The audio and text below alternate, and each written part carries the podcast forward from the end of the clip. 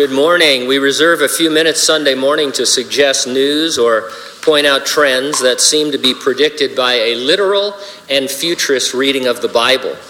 We anticipate that the remaining 500 or so end times prophecies are going to become history, just as every previous biblical prophecy. We're careful to use recognized, reliable sources for news. Doesn't make them right, but at least they're trying. There's a lot of sensationalism surrounding an unfulfilled Bible prophecy, and we don't want to add to that and bring discredit to the Lord. We're not saying the things we report are the definite fulfillment of any prophecy, only that they are the things you'd expect by holding a Bible in one hand and reading a newspaper. Now, Bible futurists have long understood that in the last days and going into the Great Tribulation, there would be a global system of personal identification by which everyone will conduct all of their daily business. This system will be controlled by the world leader the book of the Revelation calls the Beast.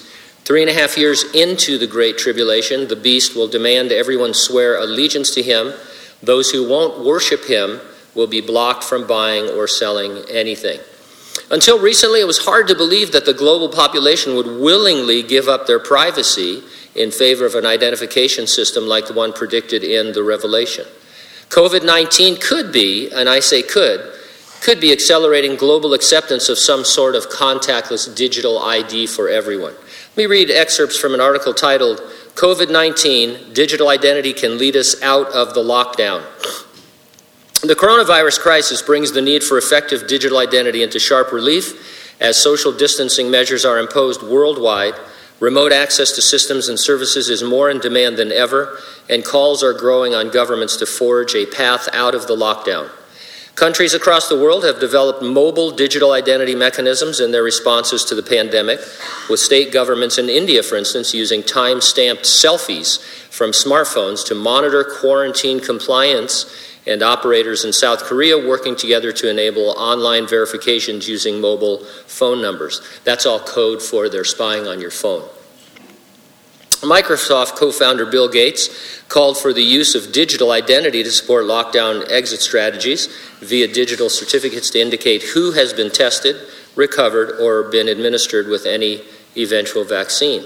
Approaches of this kind are being actively considered by the U.S. government, according to Dr. Anthony Fauci, head of the National Institute of Allergy and Infectious Diseases.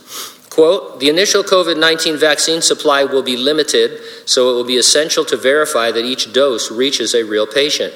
Corruption, leakage, and even accidental duplication waste precious supply and are deadly, explains Prashant Yadav, a senior fellow at the U.S.-based Center for Global Development. Biometric digital IDs can be a game changer. They can help governments target population segments, verify people who have received the vaccination, and have a clear record. As hundreds of millions of people grow increasingly restless to see loved ones and get back to work, such immunity passports are growing in demand. Within a matter of weeks, healthcare facilities and COVID-19 testing services could start issuing digitally signed credentials about a patient's COVID-19 status directly to their smartphones, writes one participant in the COVID-19 Credentials Initiative, a collaboration of more than 60 organizations working to deploy digital identity solutions to help the spread of COVID. Now, it's not being a conspiracy theorist to see where this is going, and one scenario that would call for everyone in the world to be vaccinated and then to be able to prove their COVID-19 status digitally somehow. Without proof of the vaccination, you could be barred from entering stores and other buildings. That's to say, you won't be able to buy or sell anything. Can't go into PetSmart anymore without a mask. They turn you away. And it would be nothing really. In fact, it would make sense for people to say, hey, have you been vaccinated yet? And if you haven't, they'll just turn you away until you have. And so what was a radical right-wing or no-wing conspiracy theory just a few weeks ago, that's what the governments are planning to do.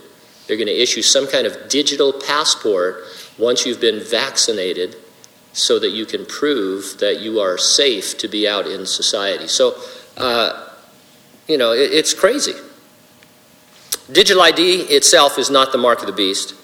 The mark of the beast, as I've told you many times, happens in the tribulation when the Antichrist says you have to worship me or you're going to be cut off. But something will have to be going and in place before that happens, and it will be some kind of biometric digital ID.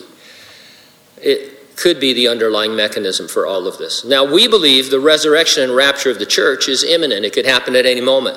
Nothing needs to happen before it. It will happen before the tribulation. Jesus is going to come in the clouds. He will raise the dead in Christ, those of the church age.